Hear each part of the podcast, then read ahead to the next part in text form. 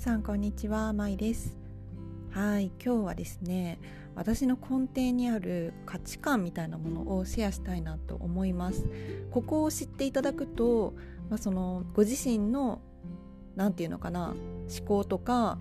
特徴、まあ、ホロスコープとか使ってでもいいですし MBTI の心理機能を使ってでもいいですし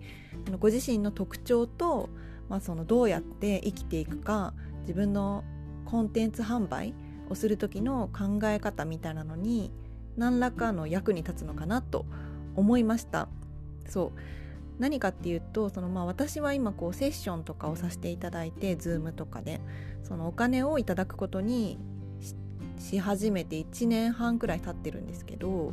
そのこれって根本的に根本的にっていうかそのお金が欲しくってとか起業したくってとかビジネスがやりたくってあのこのいうことをやっているっていうわけじゃないんですよね。でしかもそれもじゃあなんかこう人を救いたいとかうーんまあそういう社会貢献的なマインドまあ多少あるけど社会貢献的な視点でこういう活動を始めたっていうわけでもないんですね私の場合。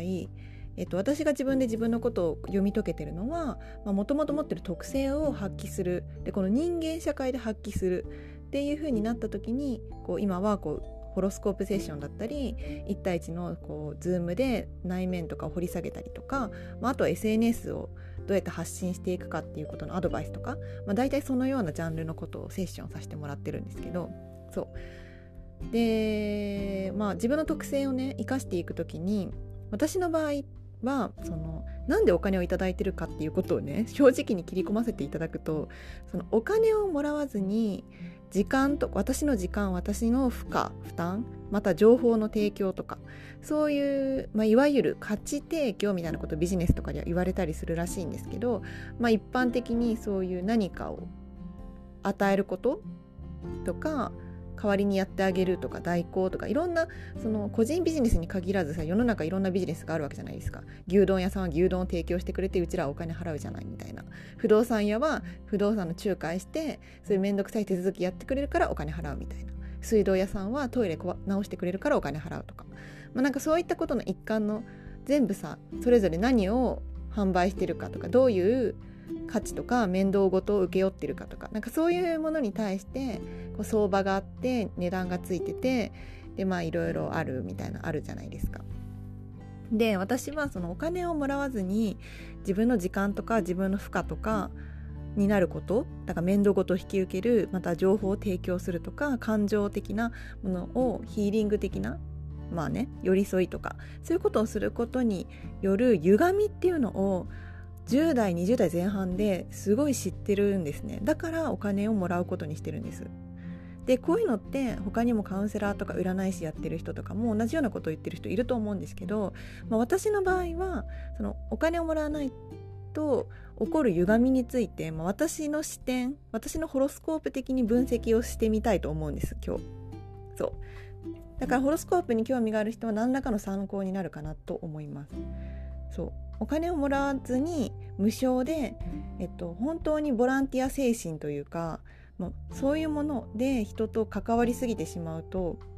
こうこのね地球人間社会では生きていけなくなっちゃうんですね普通には。もう普通っていうのはその平均的というか普通って言葉あんまり使いたくないですけどこう 何て言うのかなまあ本当に人間らしい暮らしってことですよね。うん、でなんでかっていうとあの私はね多分あ与えすぎてしまうっていうのが基本条件としてあるんですよね。それも多分割と意図的に与えていく感じ。なんか気づいたらとかじゃなくって、うん、与えようという能動的な何かは働いてると思う。これなんか魚座とかが強い人は気づいたらみたいな感覚。で気づいたらそうなってて誰かに癒しててみたいな。で気づいたらみたいなところがあると思うんですけど私の場合はおそらくさそり座が3点体あってアセンダントもさそり座であの冥王星もあるしさそりさそりさそりって感じなのでそうあの多分与えることっていうのをやってるんですよね無意識のうちに無意識でも意識的にも。なんかそこに対して私が何を得てるかっていうとその心の深いところでつながりたいっていう気持ちなんですよね。これよくさそり座の説明で言われてるその心の深いところでのつながりを求めている一体感を求めているとかっていうのって書かれてるんですけど、まあ、私ぶっちゃけ今年に入るまで自分にさそり座が強いって知らなかったのでそこの説明とかって何にも見たことなかったし、うん、ピンときてなかったんですけどまざまざとじゃあ自分の人生を振り返ってみた時にどう考えても心の深いところでつながりたいって思ってるんじゃんってことに気づいたんですよね。そうで私がずっとまあ、10代とか20代前半とかで、あのー、まあ、割とだからそういう前もいろいろ話してるんですけど天然スピリチュアル人間の方ではあったんですね。直感にを否定せずそのまま採用して動いたりとか割と引き寄せ的な体質も強いかなとは思うんですけどそう、まあ、私が他人に対して何を考えていたかっていう信念みたいなものがあるとすれば常にねあなたの気が済むまでっていうのが私頭の中にずっとあるんですよ。これ多分特徴的でない人は何それってなるし多分多くの人はこう思ってないと思う。しかもこんな10代とか若いうちとかからあの子供のうちからそんなことを頭の中にチラチラあの浮かんできているなんかそれがモチベーションっていうか行動の動機になることってそんなに多くないと思うんです。ここが多分私のあの変態なところだし、まあ、冥王星ライジングスターのもしかしたらいい、えっと、ケースケース？なんていうんだっけ？そういう事例の一つかもしれないですね。そう私はね常にあなたの気が済むならあなたの気が済むまでみたいなのが済むことが一番っていうことを常に思ってるんですよ。全ての人に対して。そう。で、まあ、気が済むにっていうのだとさやっぱり暴力的な暴走とかまあいろいろあるじゃないですか気が済むって言ったら、まあ、気が狂ってなんかわーみたいないうのもまああるでしょうね。うん、でまあ私はそういう暴力的なそこまで行く人とはまあそんなに知り合ってはないですけどあの人それぞれそううエゴとかがあるっていうのも多分分かっててで一回気が済まない限りは学ばないしこれが良くなかったことだったとかやりすぎたなとかあのエゴだったなとか気づかないからその究極をまあね冥王星もサソリも究極っていう究極的にこう突き詰めるみたいなところのある性質が多いのでそれもあると思うんですけど私もそういう特に気が済むまで。しかも私は多分12ハウス側にサソリ座とか冥王星があるのであの肉体的な究極っていうよりかは精神的に究極精神的に気が済むまでっていうなんかそういう発想になったんじゃないかなと。もしねホロスコープをリンクさせるならそんな風に思います。だから私はベースとしてあのとにかく目の前にいる相手が今思ってることとかやりたいこととか感じてることは気が済むまでやったらいいと思うしその気が済ませるための何て言うのかなリアクション気が済むためにっていうのがねあるからこう終電までカフェで話を聞くとかいろいろそういうアクションにね言っていたんですねその多分その価値観が元になっているんですよね。そうでまあこれがこうもうちょっと引きで見ると与えているっていうジャンルに属するらしいですね一般的には。そう全体を見ると与えすぎているってことなんですね。そうそうでまあその相手の気が済むようにとか心の深いところでつながりたいっていうエネルギーでは私は気づきましたがそのこれだけではねおかしなことになるんですね。全ての人間関係がかなりおかしなことになっていくっていうのはまあそうこのさそり座要素がない人もあの簡単に想像していただけると思うんですけどやっぱりその人の人には言えないその人とか何て言うのかなまあ、そういう精神的な結びつきが強くなりすぎると依存っていうところに行きますよね。その依存っていう部分が、あのー、まあ、人生のテーマになってる人もいるだろうしまあまあそういうそういういろいろあると思うんですけど、まあ、私の場合はあのベースになる太陽天秤座風エレメントそして11ハウスという水亀座のえっと、ナチュラルサインナチュラルハウスの場所に天体がいっぱいあるのでおそらくなんですがベースになる価値観が風の価値観でもあるんですねかなり。だからこうサソリ的な要素が強くなってしまっているとことに対してブレーキはかかるブレーキがかかるというか、うん、根本になる価値観とか目指していくところがいやそれでは平等ではないとかフラットではないとかうんなんかね風通しが悪いとかっていうことにすごく敏感でもあると思う。だから二十歳超えて25 6になって、まあ、その太陽期とかって言われる時期太陽を目指していく使っていく時期になっていっておかしいということに気づいて、まあ、心の底からあ私はもう依存的な関係性になるのはあのやめよう。でそれを決意する時って、まあ、自分の弱さとも向き合うことにはなったんですよね。そう。こう自分が誰かと深い精神的なつながりを持つことでその友達とか恋人とかそういうジャンルにとらわれない関係性を作ることは得意だったけどそれは自分のこう弱さでもあった。なんかうまく言えないけど。そう。でだからこれが逆に奪い癖がある人テイカーと言われてるこう人から奪うとか人からにやってもらうとかあの教えてよとかあの自分は分かんない。自分は何もできないからやってやってほしいとか何でうまくいかないのっていうのを人のせいにするとかなんかそういうテイカータイプの人にとっては今度は与えるってことが自分のコンフォートゾーン超えになる。で私の場合は人に教えてもらうとか奪奪うまではいかないけど何かをやってもらう与えてもらうっていうことに切り替えることでバランスを取ることができるみたいな、うん、なんかそういうことにね気づいていったんですよね。20代のこの、まあ、後半？25から先の今今年30歳になるんですけど。そ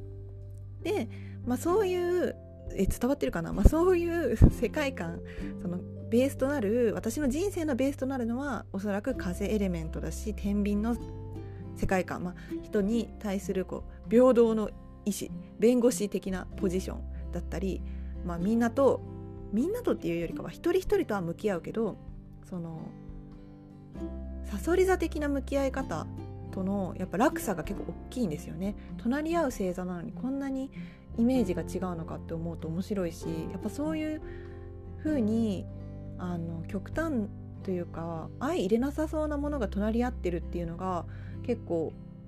ホロスコープのサインの面白いところなんじゃないかなって思ったりしますけどそうまあ、そうやってでも誰しもが隣り合う性性質っていうのはねおそらく持っているお牛と双子とかさいてとヤギとか、まあ、魚とお羊とかそう魚お羊でも結構あの自分の中で分裂が起きやすいのかなとか思ったりしますね。例えば太陽魚月がお羊とかさ水星がお羊とかだとねなんか結構ギャップがあるんじゃないかなとか思う。だ風のあじゃないや天秤とサソリもギャップ結構でかいんじゃないかなって思いますね。うん、なんかでもそのギャップってさ何ってさ多分人間っていう人間社会的な部分とか日本社日本の社会とかなんかそういう面であのうまく出し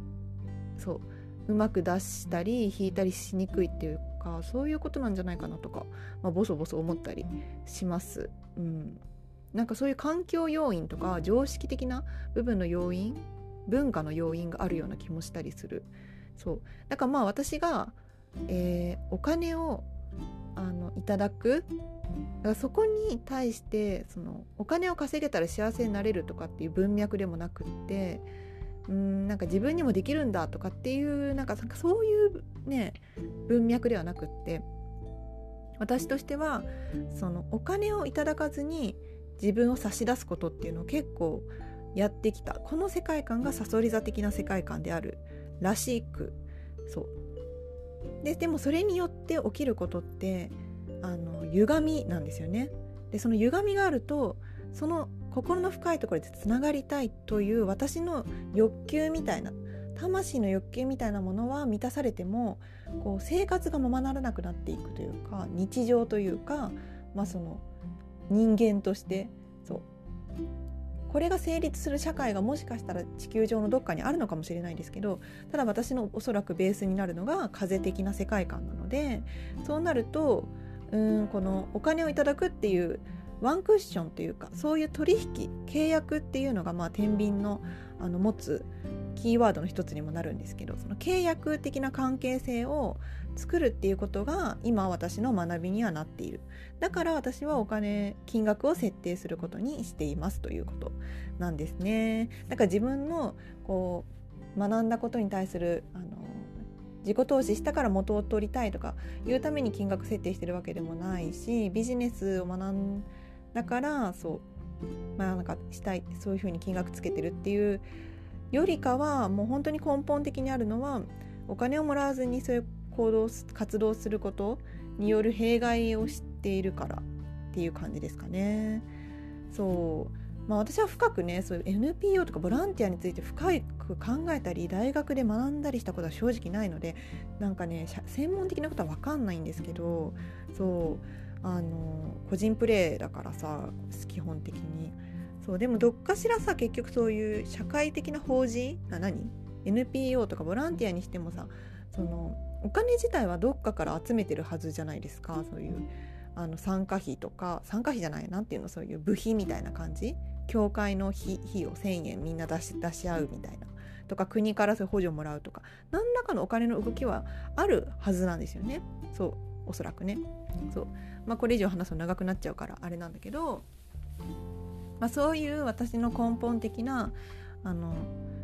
視点がありありますっていうことをちょっと私に興味持ってくださる方とかにシェアしておく必要があるなって思いました。そう。でだから与えるっていうのが分かんないとかいつも奪っちゃうとかそもそも奪ってることに自覚してこなかったキャー自分にドン引きみたいな人がもしいたら多分私はその与えて与えすぎてしまう人のマインドをお伝えすることによってあそんな人いるんだみたいな感じで参考になる面はあったりするのかなとか思ったりしますね。なので是非ホロスコープセッションとか、まあ、個人セッションホロスコープは一旦さておきみたいな方がいればそのホロスコープじゃなくてもですけどそういうセッションとか SNS の発信自分でコンテンツ売りたいとか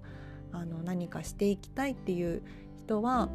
その自分が今までしてきたコミュニケーションがギバーだったのかテイカーだったのかそれとも傍観者だったのかみたいなところをあの私をね例に参考にしていただけたら面白いんじゃないかと何か深まるんじゃないかと思ったりします。はいということで今日は以上になります。ではではバイバーイ。